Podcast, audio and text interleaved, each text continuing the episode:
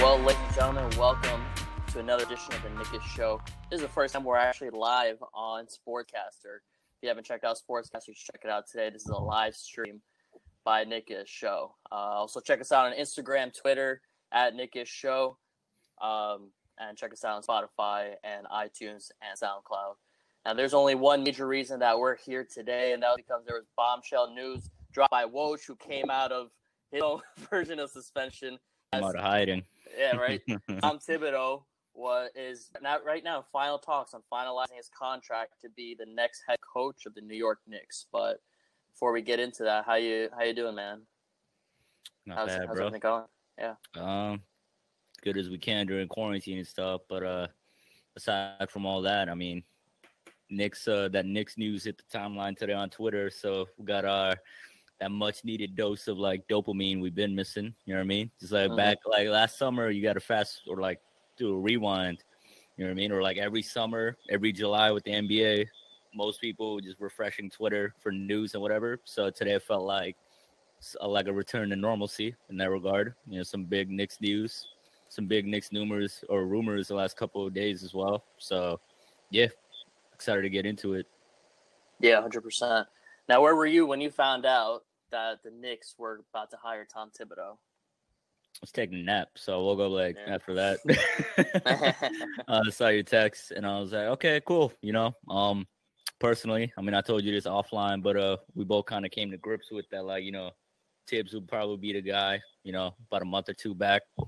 So since then, it's been a lot of day by day, just bargaining internally, coming to grips with it or coming to terms with it.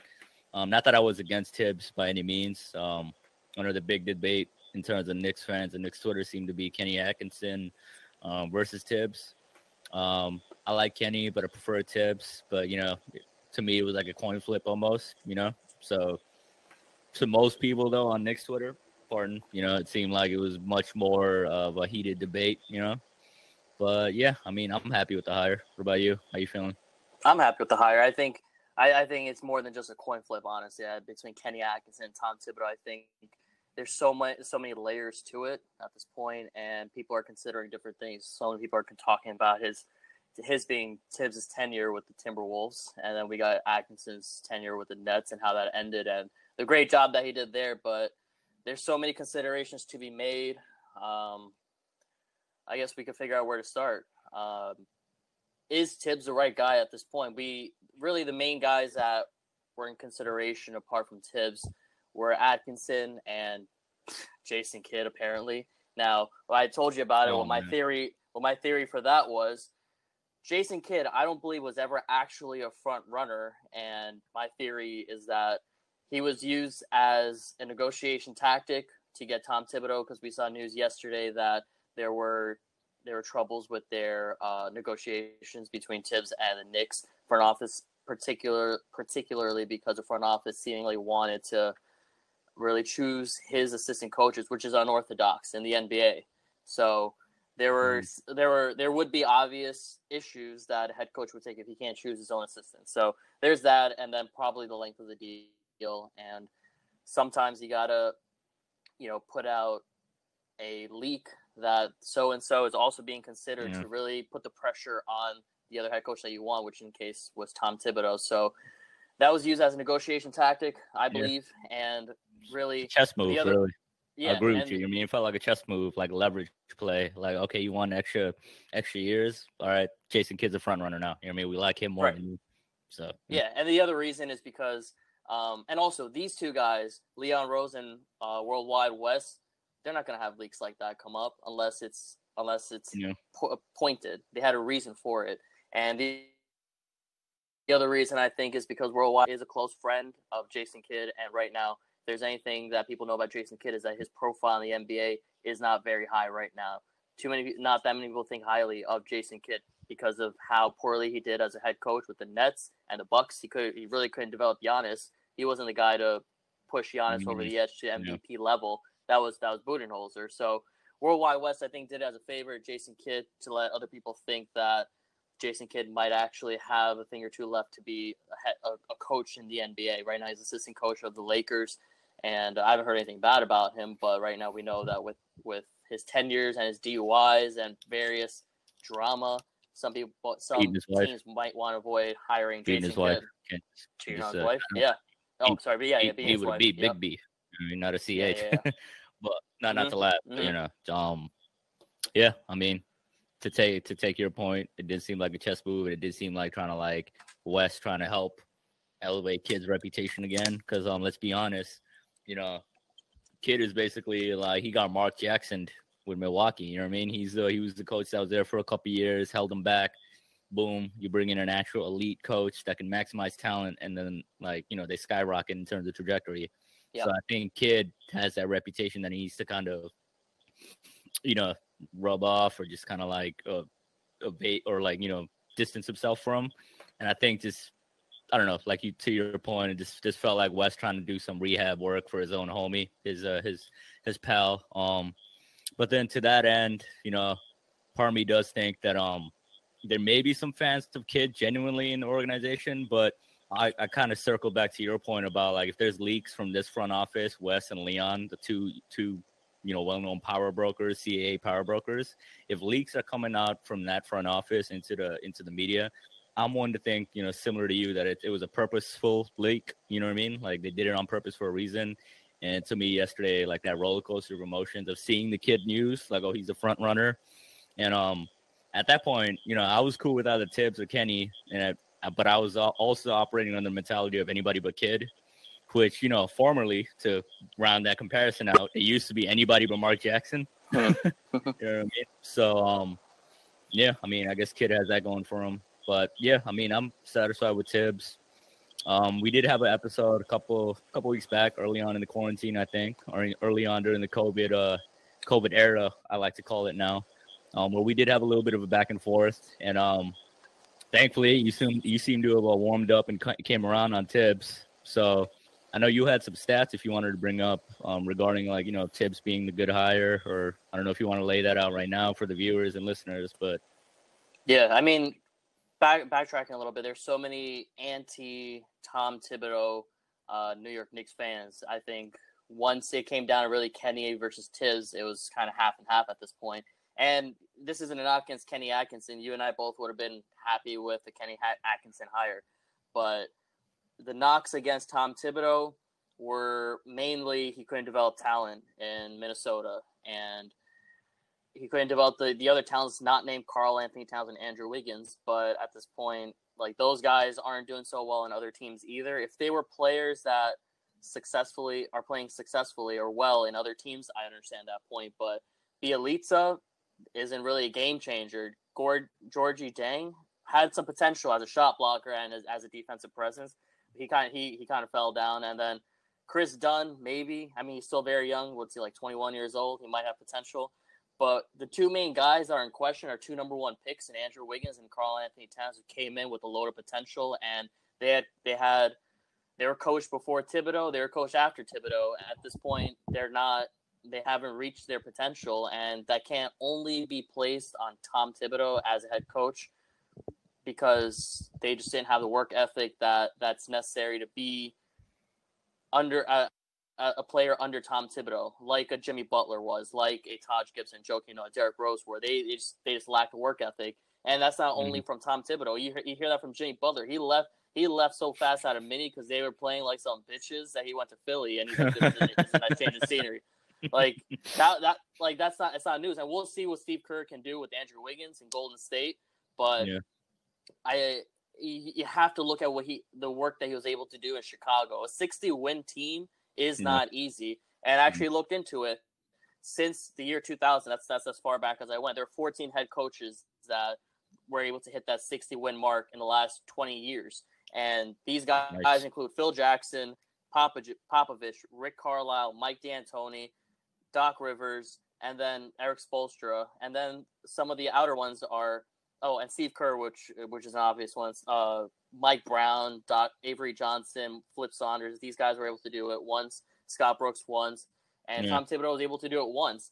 But the Um, second year after that 62 win season, they won 50 games. But people forget that was a lockout season where, where they won 50 games. Yeah, They won 50 and they lost 16. If Yeah. you put in that same winning percentage, they were on pace for another 62. They're a 60 plus win season. So exactly. Yeah. like when you when you hear when you hear things like that at this point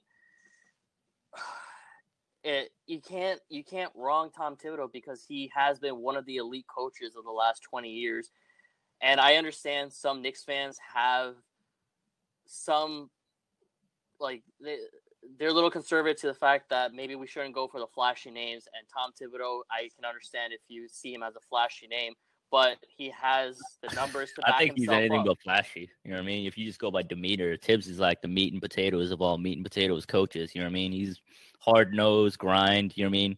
Some would say he'll grind a player's bone to dust, but like you know that's an issue we'll get to. But if you've got the work ethic, to your point, those are the guys that end up loving him. And Yeah. let's just, just say flat out, I don't want to dance around it. Yo, KAT and Wiggins especially, there's some fucking weenies, bro. Like just like we, what was the SpongeBob joke? Like Weenie Hut Jr. Whatever. Yeah. As I say, like that's Jimmy walking into the, the Minnesota locker room back then. He walked into Winnie Hut Jr., Weenie Hut Jr., Super Weenie Hut Jr.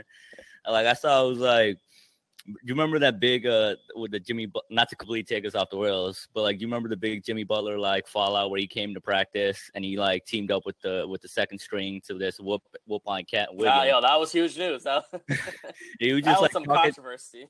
he was just like talking shit, and KAT and Yeah. Wiggs were just taking it. And I, I, apparently Wiggs was just like trying to play him wrong too. It was like Jimmy calling him a bitch, and Wiggs just like, "Yes, sir."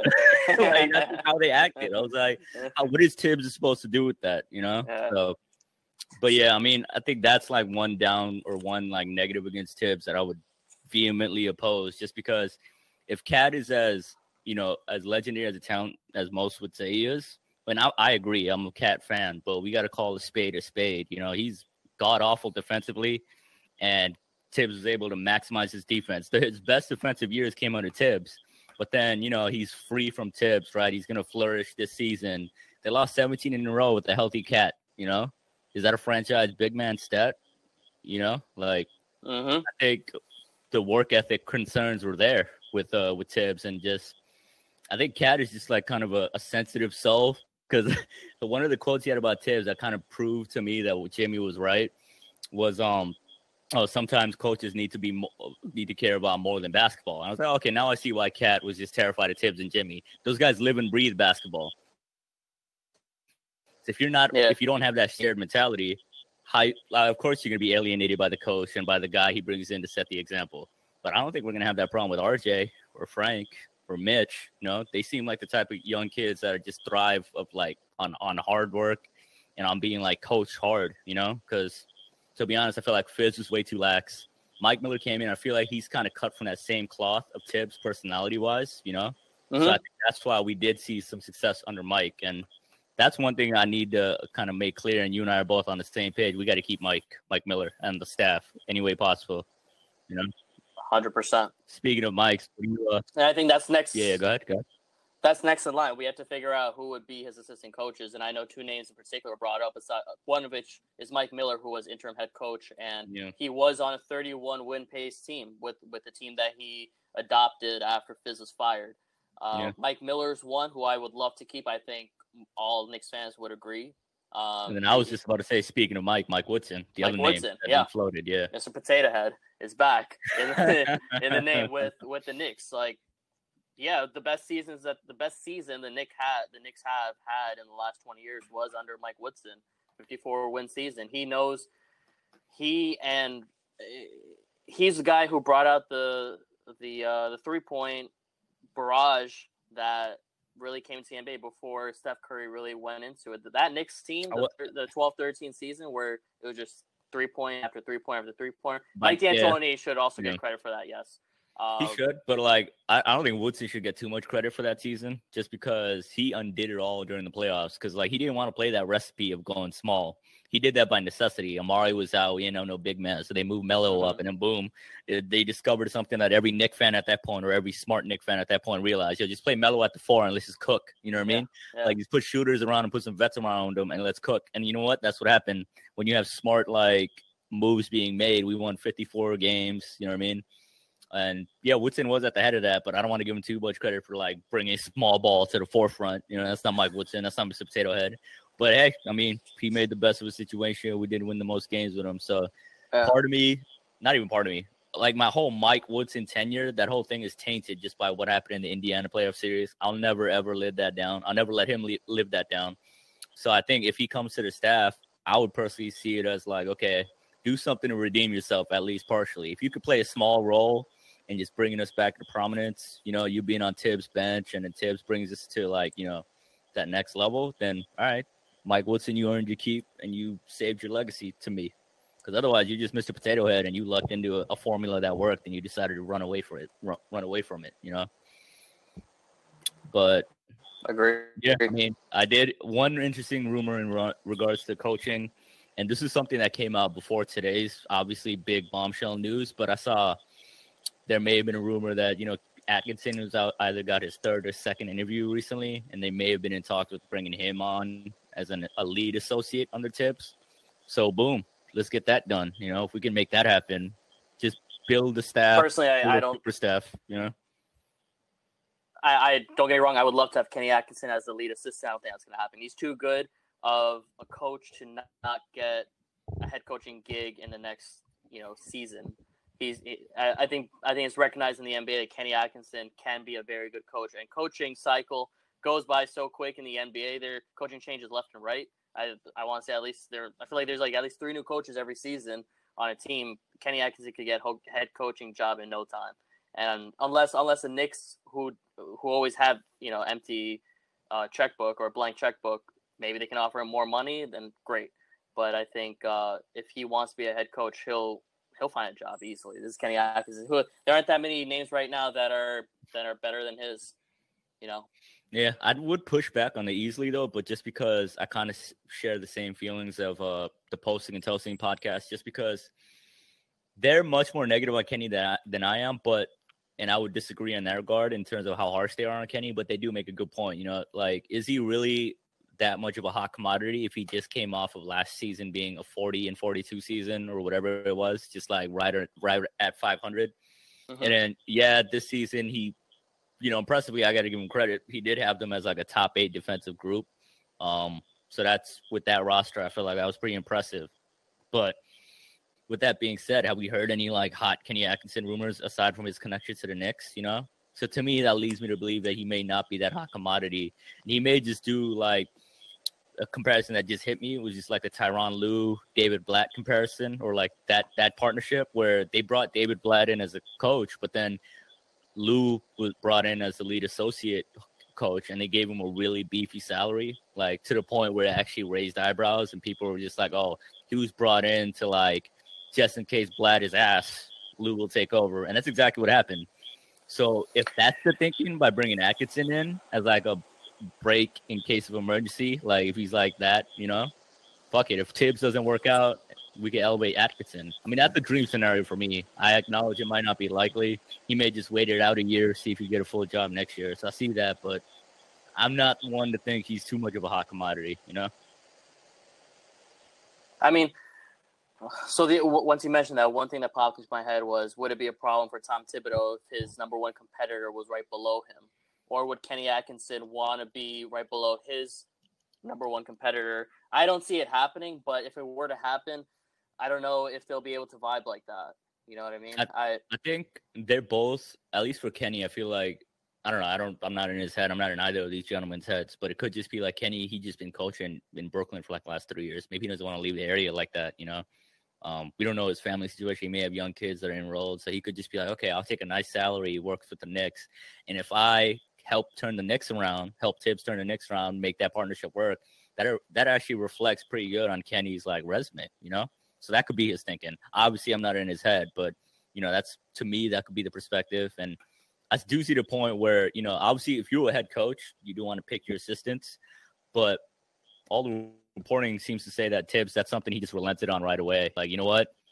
You guys can pick the assistants. I understand that. And to me, that shows growth because what was the one thing about Thibs that like you could probably say is a, a valid concern? He's very rigid in his mentalities and his mottos. You know what I mean? And to see him like not only say that hey i'm to be more flexible flexible going forward. Like you saw that in all the interviews and stuff, but to see him literally put it into action and say, okay, you know what, Leon, you could put, you could help have say in who's in my coaching staff. And to me, that actually, I think it's a good idea just because you want your front office and your like coaching staff to be like simpatico, you know, like working in tandem. So, yeah, I could see it blowing up, and we are the Knicks, and let's, let's just be real, shit does tend to blow up you know, here. yeah. Let's uh, not forget. yeah, I mean, it might be an understatement of the cent- century. You know, we're we're fans, but we're not delusional. You know, shit can yeah. blow up. I mean, but, yo, I think the five year, I think the five year deal was a was a sweetener to get him to mm, to, yeah. to go with it. That's a sweet deal, especially when head coaches most of the time don't hit that five year mark. Uh, so he does get that sense of security that he'll get paid by being a coach and at that point give the front office leverage and make the make the choice on who works below him. Yeah. Um, the good thing, let's let's let's dive into the part where a lot of anti Thibodeau Knicks fans want to say that he isn't capable of developing an excellent team. Can, can I make or maximize it? Maximize it. Yeah, yeah. Yeah. Just one last point on the contracting though. Um, it just hit me just now, like the whole contract of them like quibbling over four versus five years. It it brought back like PTSD from the Steve Kerr like negotiations. Because when Phil was negotiating with him, it le- looked like at that time, yo, we had Kerr locked up, and I think it was just like Kerr wanted five years. Phil was just like four. You're a first time coach off of like um, you know, coming off the commentary table and the rest is history. We saw what happened there, you know. So to me, it was just like, oh shit, if we lose Thibs just because of like contract language, and we ended with Jason Kidd, that might have been a wrap for me, bro. like 20 plus years of being a fan, I would have been like, you know what, sayonara. But luckily that didn't happen. So I do, I'm, I'm glad they hashed that out, you know, the five year stuff. But um, yeah, let's dig into just some of the stuff that I know caught your eye. Yeah, in terms I mean, of like what fans are saying is Thibs capable of maximizing a good team? You look at the Bulls. That's that's really all we can do. We can look at his past history. Look at the Bulls. They were a yeah. good team, and he maximized. He literally maximized them to a sixty-win team for two yeah. for at least two seasons with Derrick Rose, with Jimmy Butler. These guys weren't at the level that they were until Thibs really reached. Now, Derrick Rose, you can make an argument that he's raw talent and he was able to really maximize it, but developing wise, a lot of these guys were in their third, fourth season. They made the playoffs. I think they won 40 games, but then under Tibbs, they were able to hit that hit that 60 mark. He is capable of really maximizing a good team. The Timberwolves were not a good team, so he could not maximize that. And he, it, there has to be a huge consideration that he had two jobs at the same time, two huge jobs. Head coach yeah. is an important job president is, a, is an important it job. Can't he just done. wasn't able to mesh. It can't be done. We, it can't be done. The only person yeah. we've seen do that successfully is Pop. You know what I mean? And that's because he had RC mm-hmm. Buford helping him along as GM. Like we just saw Stan Van Gundy fail doing that same shit. Doc Rivers, like that, he failed, but thankfully he was able to keep his coaching job. You know what I mean? So he could fl- back go back to flourishing as a coach. But yeah, mm-hmm. to your point, yeah, I mean that wasn't a good recipe. And you know, Thibs going in, I heard like the rumors were that's what he was looking for. He wanted that dual role. And but credit to him to be realizing that's not for me. You know what I mean? Like that's now in, when you in, in, this current cycle of hiring, we didn't hear that like he was insisting on being GM under Leon. Mm-hmm. So to me, that shows growth as well. He got humbled. So yeah, I mean that's definitely a consideration a lot of people overlook or they don't that's put enough weight behind. You know, humbled that's is a good, good word. word. A couple. Yes, I agree. Hum- humbled. I have good word because... choice sometimes. Yeah. uh, yeah, the best word choice, the best. Um, under. Yeah, I mean, chime in on the comments if you agree. he yeah, yeah, he had that he had that interview recently with uh, ESPN, and he was talking about what he learned. And I know one of the main issues that people have with him is his minute distribution, and he mm, he mm-hmm. he brought that up. He brought up some of his mistakes with the Wolves, and it's that's that's humbling yourself down. A guy like Tom Thibodeau, as as rigid as as hard of a guy as he is, and as he portrays, it's I'm sure it's not an easy thing to do, but he's able to do it. Uh, I doubt, you know, obviously we we don't know the future. We don't know if it was all talk, but we have to go under the assumption that he means his word and he was able to grow. He was he's able to grow from it. If Mike Miller or even Kenny Atkinson are his assistant coaches, they should be able to help with that minute distribution. And being coach in New York is not the same being coach anywhere else in the NBA because of the That's factor bad. of the because of the factor of the fans. there's so many fans and so many like Knicks Twitter is a force. It truly it, it is a force, and we will you know push the front office and even the coaching staff to go a certain way. I, I want to say with Dennis Smith Jr. and Frank Ntilikina, we we we booed Dennis. Well, not well. A lot of the Knicks fans booed Dennis Smith Jr. But it was enough to give Frank more minutes. And there are other. Yeah, they, they booed the shit out of poor Dennis, bro. not our best moment, but yeah, it yeah, wasn't our best moment. But we have an influence as a point. And if there's a there mm-hmm. if there are inconsistent minute distributions to the point where players are overdoing it, like the way Fizz was with RJ, Knicks Twitter and NBA and Knicks fans will make sure their voices are heard. And I think it's not this isn't the same mini. You know, this is New York, and if yeah. you do it, you, you, know you're gonna you're gonna hear it from fans.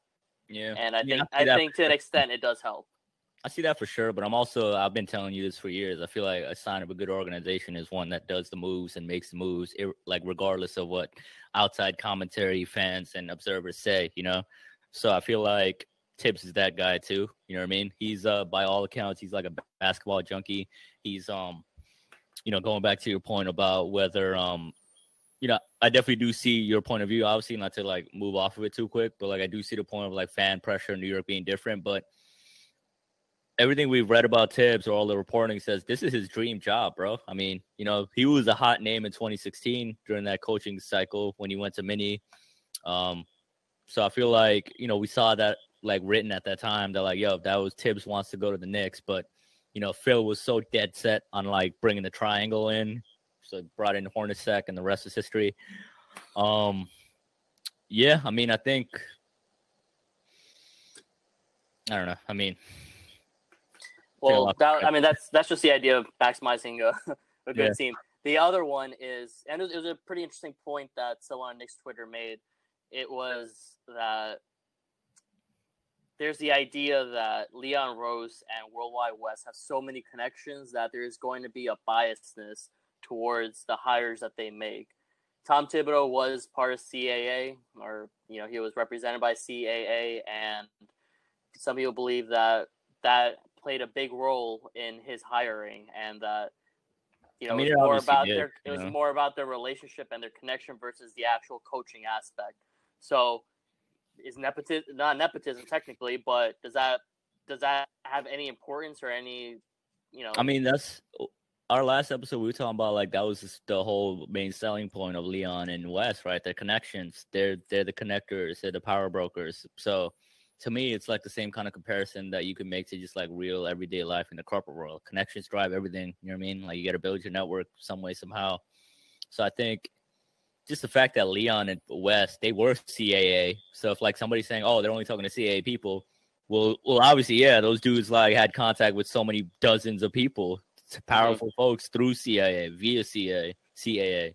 Um, so I do think like it is a valid point that like you know we did take that you know turn down the road years past, just like getting in bed with CAA, James Dolan being cozy with them, and then and it it, it ended up with like the Andrea Bargnani trade. Like I remember that being the peak of the CA um, mm-hmm. uh, time, and I remember Steve Mills being brought on because CAA liked Mills and liked Mills connections, and we saw how that went. You know, thankfully, you know, Ding Dong, the witch is dead. Steve Mills is finally not part of this organization anymore. Mm-hmm. Like him and Herb Williams could do no wrong. You know what I mean? They were uh, Dolan's guys. So I gotta respect that at least. You know, they're like cockroaches. So they'll survive. You know. Um, but yeah, I mean to round round that back, I think what's different about like I told you offline how it's so easy to just debunk that whole like oh we need to be wary of the CA connection kind of higher. The difference is when Wes and Leon back then were like obviously uh, like you know in contact with the Knicks and working with the Knicks and negotiate with the Knicks, they were they had the best interests of their clients and CAA in mind. You know what I mean? But they're now they're with the Knicks. They're not going to maximize the interest of the other party. Their best interests are now to serve the Knicks. You know what I mean? To maximize the Knicks, mm-hmm. the Knicks connections, the Knicks like signings and all that. So I think that's just like a bogus point. I mean, that's right there is debunked. Like Leon is not going to go in just to like help his former agency. You know what I mean? Like, wh- what sense would that make? Because he obviously he had a cushy gig before. He was a powerful, one of the most powerful sports agents ever. And um, I think him seeing like what's the dude from the Lakers? Forgot his name. What's his name? Frank Vogel. No, the, the GM. What's his name? Oh, Pelinka, uh, Rob. Rob. Uh, Rob yeah. Pelinka, yeah, Rob Pelinka, Bob Myers. I think obviously Leon seeing those guys switch from agents to being in in the front office, it worked pretty well so far. I'd say, you know. Um, so I think Leon, him being much more older than those guys and more experienced, and probably having more confidence in his connections or having bigger connections, probably feels like he could make that seamless transition to front office and. I don't know, bro. It just seems like it's like the Chicken Little syndrome again, with just like talking about CAA being the death of the Knicks. Or there are some people. It's just like a side of Knicks Twitter. I didn't think was still alive, but I was just like watching it. It's just like these people are just like hundred percent sure this is grim doom. Wes and Leon, like right away, they're gonna come in and he's gonna sink us like the Titanic. And bro, like I get it. Like you, like you could have, be disappointed so many times as a fan, but you can't just let that shit make you a bitch. Like you on there just tweeting like a bitch. Like, oh no, we just, we just brought these two guys that are well known. Oh no, they're gonna go pursue their very powerful friends. That's why we brought them. like, yeah, it has the it works both ways, you know. yeah, exactly, And, and and one way works exceptionally better than the other way. exactly. Are you gonna say the same thing when they bring in a free agent who was part of CAA? You know, Yeah, like at, I mean- at that point, it's you know, It's about good. it just boils down to like are, are you mad that we brought in national born recruiters? Because I thought being a national born recruiter was what made Pat Riley a legend, right? I mean that Yeah. sealed his legacy in 2010. You know, hmm I mean that's the that was the perception. Even though those that are in like that are in the know and been paying attention know that D Wade was a driving force behind that recruiting effort. But Pat Riley got the credit. You know, like all, people just lionized him because apparently he walked into a meeting with LeBron, just dumped all his rings on the table. You know what I mean? He's the recruiter of all Yeah. recruiters. But then you fast forward now when the Knicks try to take the take that recipe of like, hey, let's get master power brokers slash recruiters that work in the shadows that have like, you know, to bring that, that Pat Riley comparison, like to, to that have that mafioso vibe and air. Yeah. Let's Yeah. put these people in charge and let them just like run the ship and you know use their recruiting and shadowy like you know um techniques behind the scenes to like network and tamper and what have you. Like yo fuck it's about fucking time that we start playing this way as as an organization you know what i mean? And it brings me to my next point in this rant and i know you had it in your list just about like fans that are like bemoaning us uh going or bypassing the traditional rebuild now or whatever with this Thibs hiring so i know you had some thoughts Yeah. yeah. if you wanted to take it from there Well, one of those points that people are make is that the draft, uh, the NBA draft in 2021 is supposed to be a, a, a great class. I was about to say wonderful. Uh, it's supposed to be a great class, highlight, Highlighted by- fabulous class Yeah. yeah, uh, fabulous. Sun, sunshine and roses Uh, what's his name? Cade Cunningham is high is you know the highlight of that draft class, and some people are saying that with Tom Thibodeau, you're not gonna you're not gonna maximize the team's potential, but you're gonna get a few extra wins. That's gonna take away from the the the tanking and then lose out on these generational draft players. But uh, we we tanked since at this point 2015. Remember 2017 -ish, or 2017. yeah yeah, you know so. I don't know it's bro it- and the lottery chances have changed so much that at this point, even being the bottom team in the NBA doesn't guarantee you anything. Look at look at the Pelicans, what they were able to do uh, this past season. If anything, tanking doesn't work to the extent that it worked in the past. You know, so at this point, we need to Yeah. we need to we need to move the needle forward. We don't. It's not like we have a plethora of only veterans on the team. We have we actually have a plethora of young guys on the team with potential and they're not in their first seasons at this point, uh, but they're very young. They're in their third seasons, but they know how the NBA works. Frank Ntilikina still there. Mitch Robinson, like third, fourth NBA seasons. RJ Barrett is going to be in his second season, and although you know he could have had a better season with his efficiency, he still balls like he's you know already in his third season. yeah these guys are like, ready to. These guys are ready to put in the work. They're ready to hustle. You know, yo, RJ it- Barrett embodies that mentality of being a dog. Even though and and you see it, even if the rest of his team couldn't do it, he will drive in and try to dunk on anybody and everybody. And there is a certain mentality that comes with that, and that's a New York kind of mentality. And Tom Thibodeau Yeah, is going to be that to guy to point, bring it out. Yeah, and I don't mean to interrupt just because like I wanted to say on that point about just like the whole traditional rebuild, like, oh, we're gonna ruin our chances. Like, yo, just shut the fuck up. Like, I'm telling these fans, just shut the fuck up. Like, we can't just keep like, especially to your the ma- biggest point is just like the the flannel lottery odds. We saw last lottery, it just proved the point. It just makes tanking too much more volatile. You know what I mean? And we've been trying to do the traditional thing, you know. And not that there's anything against that. I still believe draft picks is how you get your stars, but that doesn't mean you need to use the draft picks to get your stars. You could package them in trades to get said stars. You know what I mean? So it's not just like one way or the or the highway. But I got to quote posting toasting boys again, especially Shwinny Poo, but it's just like there's no one way to do a rebuild anymore, especially with the flat and lotto odds. You can't just be like, oh, sitting on your sitting on your ass, you know, twiddling your thumbs. You say, okay, no, this is the year we're gonna rely on the lotto. We're gonna win the lotto. You know what I mean? So you can't just keep doing that year after year to a point. And then I was just listening to the the posting and toasting guys. Um, they had a whole four way conversation with uh, JB and Macri, you know, the OGs of the Knicks film school. So JB had a great point. It was saying, just look at all the contenders right now and see how many of their best two, top two, three players are just drafted by them. You know what I mean? At in Milwaukee, you got Giannis, and then their second best player is Middleton, who they traded for. You know what I mean? Philly is probably the only one that you could really count as a contender that has their top two guys that they drafted. You know what I mean? Lakers, LeBron, AD. You know, we got we got Fran like was it free agents, a free agent signing, and then you got a trade. Um, and then the list goes on. So it's not like that whole that whole OKC model of like, yo, let's just keep drafting every year, and like, oh, we got one star. Next year we're gonna draft another star. That doesn't work for us. You know what I mean? Especially with the coaching, um, and the coaching instability. So I think this, you know, to go to Ian Begley saying like we're gonna have a veteran presence. That right there told me right away we're not gonna be relying on this being a tanking or like, yo, let's slash and burn, um, do another like race to the bottom type of year and like let's bring in another young guy. No, it's gonna be the young guys we have now. They're a quote unquote core, and then we're gonna bring in veterans that actually fit their skill sets so they can maximize their growth. You know what I mean? Right. So and people. Just, yeah, yeah, go ahead. And people people want to say that is going to take us back 15 years and we're going to be doing the same old Knicks thing. But the difference is that we're not, hopefully, prayers that we're not going to be trading future draft picks for all these talented you know all these veteran players. We're not going to be doing an Eddie Curry type deal. We're not going to be doing an Andrea Bargnani type deal. That hopefully prayers, knock on wood, all that is a thing of the past. So that's going to be different. You know, but so, then even still, there's got there's a careful balance you got to maintain with that because there are people that are like online that are just like when the Devin Booker rumors came out last week. I don't, I don't know if you saw that. New York Post said like keep it on Devin Booker for like a possible future trade down the line. Mm-hmm. I saw some people just having like or about to like faint, like oh um, Mitch and uh, RJ are untouchable for Devin Booker. Like I love RJ, but Devin Booker's nice right now, and he's still young as hell.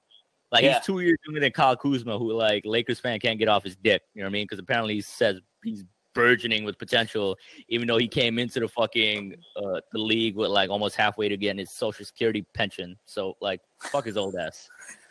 All right, but I don't go back to my point about how young Devin Booker is. Like, you, we can't be like, oh no, all the young kids are untouchable. We can't just have a panic attack anytime, um, you know what I mean? Like a young player comes up in a rumor, or, or, or, we can't have a panic attack anytime the Knicks are connected to a young star in his prime or about to hit his prime, and worry about, oh, we can't give up the farm because I think that's just Knicks fan PTSD to like to bring up your Eddie Curry point and uh, et cetera, et trades like that. We got to get past that. You can't it's like you can't go into a, a, gambling. You can't go to Atlantic City and gamble scared. Like you know what I mean. You can't be a bitch if you're trying to win big. You know what I mean. Like just because like getting veterans in, trading for like stars and all stars hasn't worked in the past does not mean that's an unsuccessful or like a bad route. We just saw the Lakers do it, did we not? You know what I mean? Like JB of uh, formerly of Knicks uh, Film School and Daily Knicks, he had a tweet the other day saying like, if the Knicks fans had their way, you know, the if the Knicks fans were Lakers fans and they had their way, the Lakers right now would be Brandon Ingram, Lonzo, yada yada yada, all them young kids, and people would be pissed, right? But then, if we if we were in the same situation, would we want LeBron and AD? You know, so mm-hmm. I think you know obviously I'm I'm down for being smart with draft picks, but it's also like, yo, when like a guy like Devin Booker is there, or like if let's say Joel Embiid becomes available, then yeah, we got to play with the possibility of throwing our young kids and being like, yo, throw them in a deal and get them out of here for whoever it may be. But I don't know. I think just like there's not one way to rebuild, and I think it's just it's it's time to just pivot to a smart way of doing things in terms of you can't just run on the draft. You got to be able to like supplement your young kids that we have right now with the proper veterans for them to properly grow. Because if you just have a bunch of like 18 and 19 year olds on a team, like who's gonna show them the ropes? You know what I mean? Like who's gonna like help them out? Like that's why I wasn't even mad that there were rumors of us bringing Lance Thomas back or whatever the fuck. Because that's a good veteran to have that knows like how to be a good locker room presence. You know what I mean? Like I don't know. I just feel like this is people whining the wine. Like they want the pure, unsullied rebuild. You know what I mean? That's like it's like going into just like walking into life and expecting like a fairy tale ending to your life. You know what I mean? No, you got to be able to adjust and play. You know, play the odds. So if like if an opportunity comes up where a star is available, yeah, damn right, I want Leon and Wes to be on the phone to make sure we can get that star. You know what I mean? Like Devin Booker or the Zach LaVine rumor or Zach LaVine rumor that came out like two days ago or a day ago. Like now, Zach LaVine, Let's because that came out yesterday. We might as well cover it right now. I mean, how much are you willing to give up for Zach LaVine? Are you willing to give up RJ since they play the same position? No, not at all. I would actually. Okay, the cool. whole Yeah, me reason for me to keep LaVine is just for them. I think he's just a perfect RJ compliment. Not perfect, but I feel like you want shooting around RJ. You want RJ to be able to handle the ball and like work on his point guard skills. Yo, get him like a shooter on the wing. And LaVine, say what you will about his like defensive missteps or just like not even giving a fuck about defense. Period. Like let's just call a spade a spade again. But that boy can shoot. That boy can score. I think like I'm not even looking at his numbers right now, but wasn't he like top five or top ten in scoring last year? Or Oh yeah, yeah, yeah. He was lighting it up. Yeah. yeah, so I'm like, yo, get him in here. Like put put RJ because RJ's a big, yo. He's 19, but he's still he built like a grown man. You know what I mean? You can put LaVine at two, RJ at three, Frank at the one. You know what I mean? So like he could cover uh, like LaVine's defensive weaknesses. You know what I mean? He could guard whichever is the best like playmaker or guard on the other team. And we saw RJ; he's capable defensively as well. I like that fit. Um, as far as how much I'd give, maybe one or both of those Dallas picks with Knox. You know what I mean? Uh, and yeah. I like because like, you got to be you got to keep in mind now the calculus has changed with those Dallas picks. Luka is here now. You know what I mean? Those picks could be like number twenty eight, and then like the next year could be number thirty. Like I think I think Luka is a monster, so we gotta that's got to be entered into the calculus when weighing our assets because I don't think Dallas, those Dallas picks are as um as uh, as fruitful or as uh, as, uh, you know salivating as uh, as offers can be now. You know what I mean? But yeah, Mhm. go ahead. You were gonna I- say. I don't know if I would. Ex- and I, I don't know if I would execute on a Zach LaVine trade out right now, just because LaMelo Ball seems to be in play. I think. Hopefully, we're gonna do what it takes to get LaMelo. At that point, he'll play the one. Let Frank play the two. Let RJ play the three, and then you know four. I I think that's gonna happen, bro. I think just the fact that we're gonna have a veteran presence means that like we're not gonna have three young guards starting at once. You know what I mean? I think Mhm. it's a smart move. I think that's why like I thought till Frank starting, just because to me bringing LaVine doesn't discount LaMelo because you could play LaMelo off the bench. He could be the combo guard that could play either either one of the two. So if you go with Frank, LaVine, RJ as your as your one, two, and three, LaMelo is like a super sub off the bench. You know what I mean? I think that could work. You know. But also, I mean, I don't know how that plays into the whole CP3 rumors that we were we were seeing. You know, I'm thinking going back to the leaks of a couple of weeks back. You know, if Gallo and CP3 are on the way to to the Knicks. You know, so I don't see how the LaVine trade comes into play. But I'm saying I wouldn't mind it. You know, if we went after him. I, I mean, I he would be crazy at MSG. Are you kidding? Every every play would be a highlight reel play for MSG, and it'll be from a Knicks guy too, not from a fucking opposing team guy. That's a, it would be nice to have a, a highlight reel of our own at our own. Yeah, place. I'm saying like we see like LaVine 360 dunks as we're down by 28. It'd be beautiful. You know what I mean? I'd love it. Yeah. yeah, love it. Just eat it up. uh, be Um, like LaVine to Mitch, alley oop, bang, Knicks down by 15. Um, yeah, I mean, would you give up? Uh, would you give up Frank for LaVine? Since we're on the LaVine topic, it depends on the rest of the package. I'm not. I'm not quick to say no for it. what uh, Frank, the two Dallas picks, and um, a matching salary for LaVine. What do you think? Yeah. you do it. Mhm. Yeah. All right. All right. Just When to you, see have a, when you have a top ten scoring kind of guy who is able to shoot the three and is able to score at will and is only going to get better, All Star potential. I don't think he he Mhm. was he wasn't an All Star right this past season. No, but I think he campaigned. I mean, I wasn't gonna say he was an all star just because Chicago was so bad. You know what I mean? He's Yeah, but, but um, he has that he has that potential under Tom Thibodeau. Who knows? He might be able to you know really put together. I don't think was LaVine there when. yeah, I mean that was gonna be my next point. Oh, no, that was gonna be my next him. point. LaVine, him. yeah, LaVine bigged up Thibs. He gave him mad Mhm. praise. So I think that's like put two and two together. If we do pursue LaVine, LaVine might come back here and really flourish under a coach that he seemed to have He- respected. and he hates And- Jim Boylan. Yeah, and Thibs, if like he does what his reputation, you know, says he should do, you know, build a defense that can compensate for weak defenders on your team. You put LaVine into that recipe, you know, like Derrick Rose wasn't the the best of defenders when he won MVP, you know. You have an uh, if if LaVine or not LaVine, if Thibs could get Mitch to be that defensive anchor, help him morph into that guy that Noah was for a couple a good couple years in Chicago, then when you have that kind of presence, it's similar to how Rudy Gobert, anytime he steps on the floor for the Utah Jazz, they're an elite defense anytime he steps on the court. You know what I mean? I think Mitch could have that kind of potential under Thibs. So if that's the case, then hell yeah, put LaVine in there. Even if he defends like a, a beach ball, like tied to some cinder blocks, that don't mean anything. You know what I mean? like it, it, will work just because like you know Thibs will put in a defensive system that will offset that weakness. You know? Yeah. Like, that's my my two cents. You know? Yeah, yeah, might be a, a good combination, honestly. Yeah, yeah. How many more? I don't even know how many more years LaVine has on his contract. But if he were a free agent soon, which I don't think he is, I think he recently signed with which guy? I think got an extension. I could be wrong. I think he has a player option that can make him a free agent in 2022, like the year after Giannis is a free agent. Just because, random note, I'm played too much 2K NBA franchise that I know LaVine can be a free agent in 2022. Motherfucker always signs with the Bucks. It doesn't make any sense.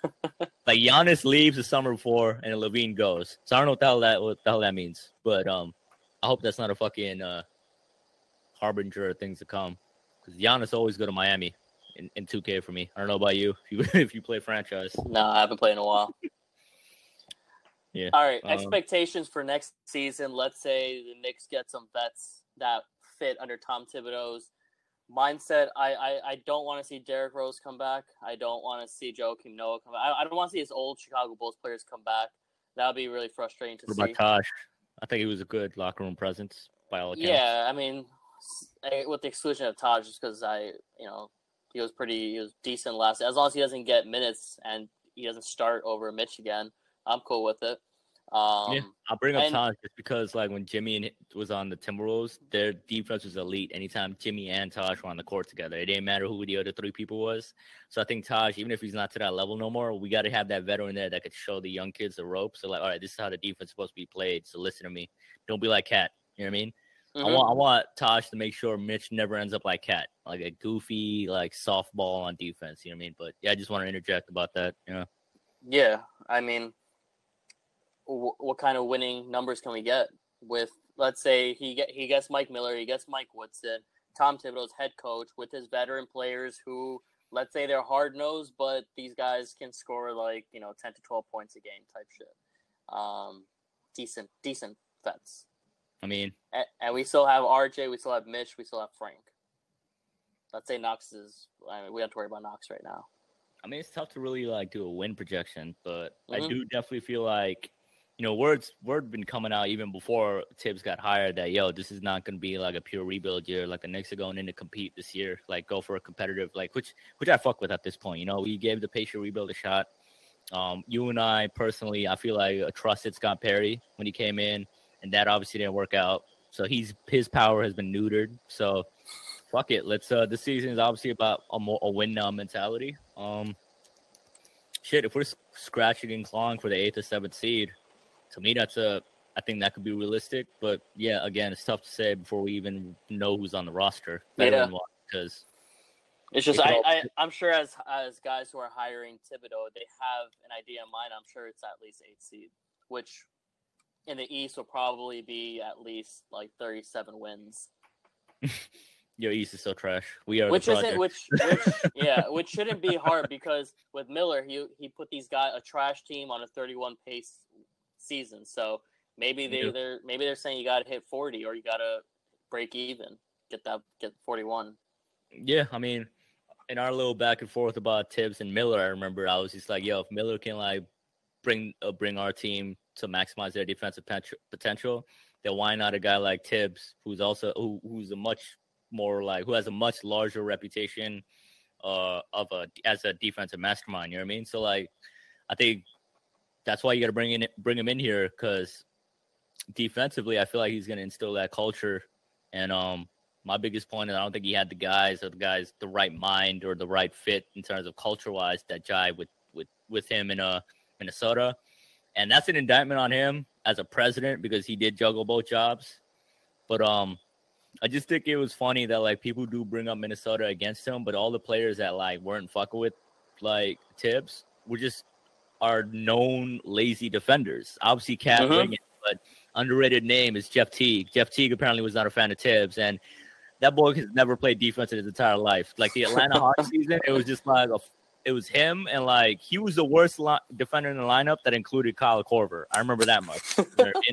yeah.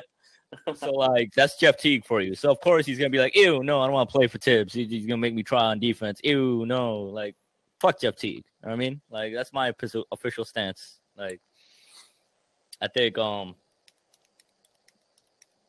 yeah, definitely feel like playoffs is realistic. I mean, lower seed playoffs expected. Yeah, like mm-hmm. it's it's a realistic expectation. Let's say that. I don't. I'm not predicting playoffs. I just think, um, if we're going through with exactly what's been reported, then it's a realistic expectation. And if you're a Knicks fan and you're not expecting playoffs, with just what all that's been leaked about this regime's agenda, then you know you you gotta like shape up and ship up. You know what I mean? Like we can't just go into another season of like just hope that like oh you know let's get another top five pick to add to the last five top five picks. You know what I mean? Like, and, and then these same fans, I got to bring this up. I'm going on a tangent again, but these same fans that are pining for draft picks end up turning on them within like a season or two anyway. You know what I mean? Like, no matter who we draft, it feels like I could be just taking, I could just be taking crazy pills, but it feels like whoever we draft they the fan base turns on them. The majority of them, or at least half of them, just turns on them within a year or 2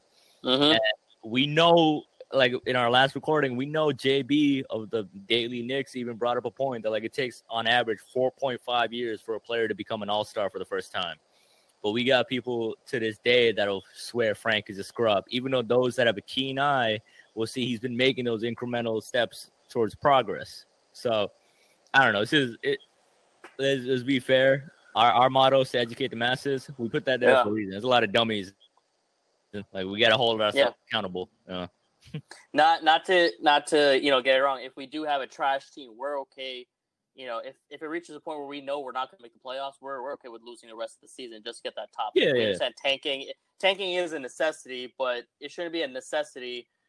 What month is it? July, like four months before the season starts. Uh, like you shouldn't want to do that. And if you if you're unhappy with Thibs because you don't think he is a development coach, you have to look at the Chicago Bulls and how they were able to develop from a borderline playoff team to I, I think they were in the playoffs that last season actually, but um, to meaty with players with high potential like Rose, Butler, Taj, and Noah to exceptional players an MVP, MVP caliber players, but with Butler and even to a point Noah, who had a season where I think he was playing at an MVP level for a good number of months. He was getting like ten assists a game as a center, and you got to look back at Minnesota. Yes, we're not saying that it's not entirely Thibs' fault that the, the players were so were so bad and the defensive rating was so bad, but it needs to be considered that he was juggling two jobs at the same time, and not just any two jobs, two of the biggest jobs that a franchise has. And he had lazy ass players on his team that just weren't buying yeah. into buying into his system. And I think the Knicks have players, maybe you know, with the exception of a few guys, our main core are. I don't. They don't strike me as people who who are lazy. You know, yeah, and they, I see them as players who will buy into the system, and you need that guy who's young who will buy into the system. And I think Frank and RJ will be those guys. For sure, for sure. Yeah. Kenny well, Atkinson, yeah. And Kenny Atkinson, I would have loved I would love to have him on. I would be so happy if he decides to be a lead associate, but it's it's not black and white that Kenny Atkinson is better than than Tom Thibodeau. He had one great season. He had a pretty good season last with with the, with the hell, of a player development coach. I'll go with Kenny Atkinson that much. He always had that rep. I feel like just because he was that guy when he worked for us under mm-hmm. D'Antoni. He was that guy when he worked at Atlanta under uh, Budenholzer, and Budenholzer always uh, bigs up Kenny Atkinson.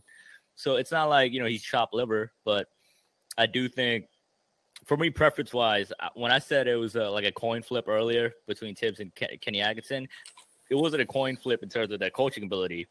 Because to me, ability and reputation wise, I feel like Thibs just um has a much higher reputation in that regard.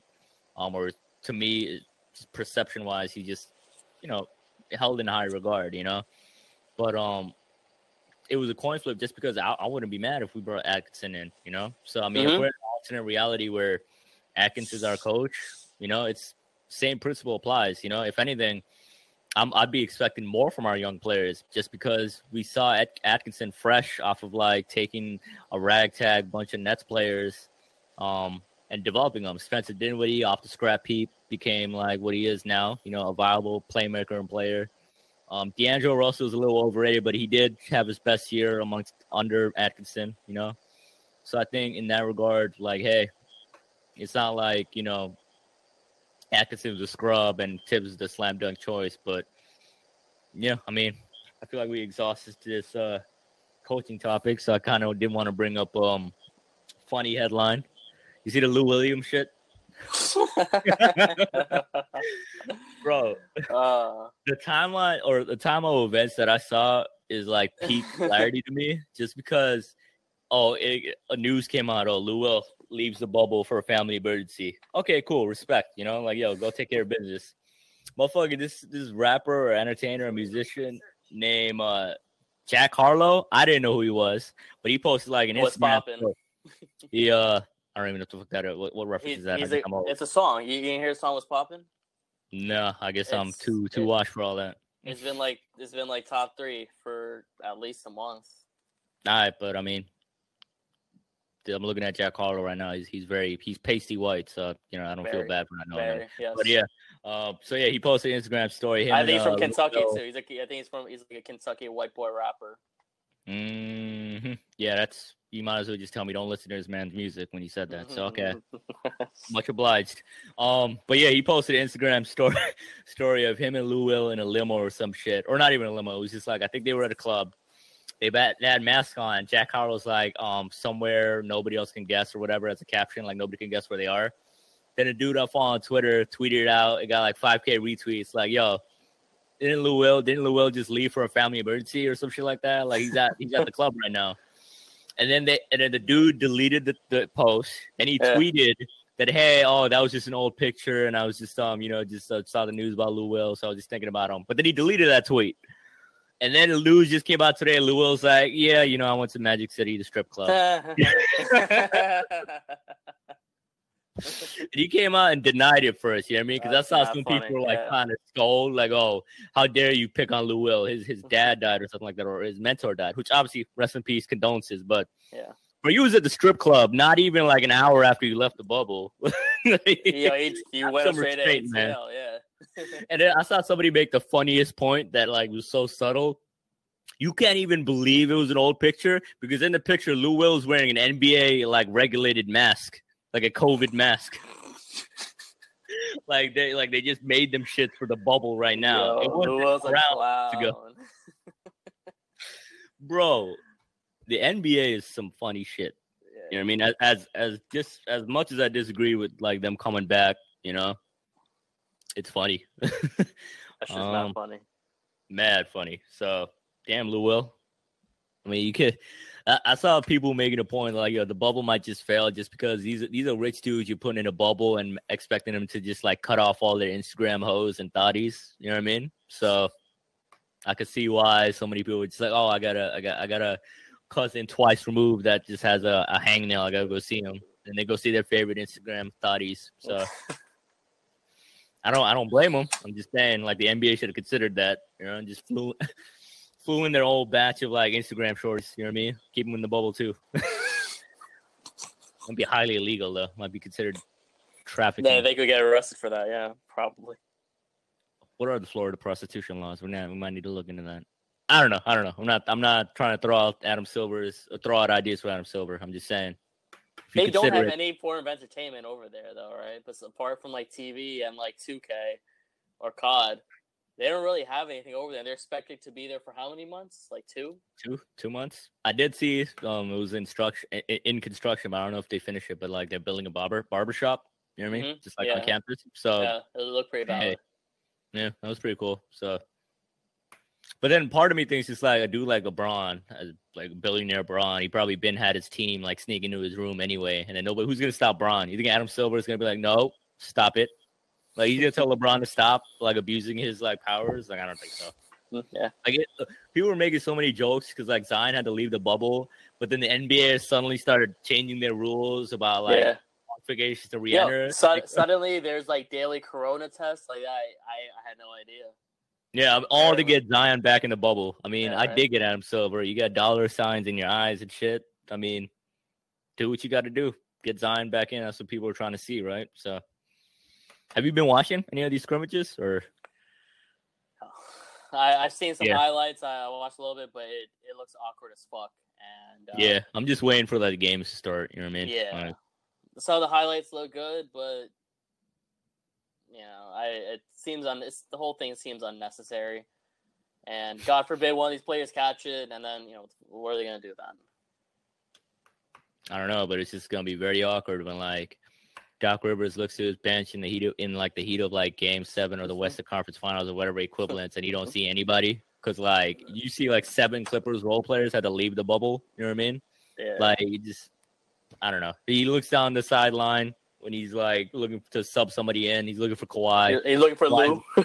he's looking for Lou. Looking for Paul George. Nobody's there. He's got to fucking bring in like some G League players. Like I don't know, Marshall Plumlee. Remember the former Westchester Knicks alum? Yeah. Big minutes in the finals against Giannis. Yo, he'll jog straight to Orlando from wherever the fuck he is. Yo, not even. You, you remember that, right? For the Knicks, he he jogged from like his first game. He got called for the Knicks, and he had to jog his way. Yeah, there was mad traffic. He got out of his cab and jogged like twenty blocks or some shit. Damn. Yeah, yeah. That I mean, like three years ago. Respect. Yeah, respect. Yeah. I hope he's doing well then. Marshall Plumlee. All the Plumlees. Yeah, there's like a whole gaggle of Plumlees. Yeah, I feel like there's a new one every two years. So we'll see. Something to look forward to post COVID, which whichever Plumlee comes in to the league. Um, yeah, I mean, I think that I, I think that about wraps this up, right? First first live stream at Sportscastr, pretty cool. Yeah, it was Thanks a beefy one. Listeners. Big news, for sure, yeah. for sure. Viewers, you mean? Uh, listeners are on the way once we uh, upload mm-hmm. this bad boy. So um, mm-hmm. yep. Yeah, it was fun, bro. Um, any any closing remarks? Anything you wanna you wanna say? Shout out. I mean, yo, shout out to Sportscastr. This is this is pretty this is pretty fire that they set it all up for us. Uh, this live stream is probably gonna get uploaded to YouTube. Uh, in the meantime, to everyone listening, follow us on Instagram and Twitter at Knickish Show. It's on the comments and subscribe on Spotify, YouTube, um, iTunes, and SoundCloud. And just let us know what you think of this Tom Thibodeau hiring. They're finalizing the contract. We still don't know the assistant coaches are going to be. But for here at Knickish Show, we think that this is a pretty valid move. We see good things coming about this, but there's so many factors that still need to be figured out. You know, who are the players that are going to join? Who else are they going to hire, etc. But for now, this looks like a, a point in the right direction. Yeah. Um, Thibodeau. I mean, to you know, our line. If you those are that are looking at our stream, we, it says New York Knicks are finalizing contract with new head coach Tom Thibodeau. So I feel like you know once they make it official and they do the whole press press conference press release, I think that seems like a good time for Knickish to hop back on Sportscastr and uh, give some thoughts. You know, so um, uh, thanks for those that did join us. You know, um, hopefully the new Thibs era or the Thibs era in New York is a is a fairy tale ending. Just because it would be so dope, bro. He was he was part of the '90s Knicks, those staffs. So for him to come in and be the guy that actually turns us around, um, you know, me personally, I was a Thibodeau stan like a decade ago in 2010, 2011, that whole era, the Chicago era. So like for him to be finally on the Knicks, and um, I, yeah, you know, as we discussed ad nauseum in this podcast, he did have his hiccups recently, But if uh, if he comes in and he's on his best behavior and he really does truly adjust, yo, I'm just hoping and praying, bro. Thibs, Mhm. it would be so dope, bro. Like uh, like um a protege of Jeff Van Gundy and Pat Riley coming in and bringing us back and resurrecting this franchise. What better way? You know what I mean? What better way for it to happen? So, yeah, good vibes all around. Let's see. Let's see what happens, and uh, let's see if uh, there's even basketball to be played after COVID's uh, through with the the U.S. You know what I mean? That that's my instruction to our listeners and Yeah. viewers to wear your fucking masks. Don't be Please. Please. Please, please, please. All right. Until next time, uh, again, subscribe, follow us, and thank you for listening. Until next time, peace out. Peace.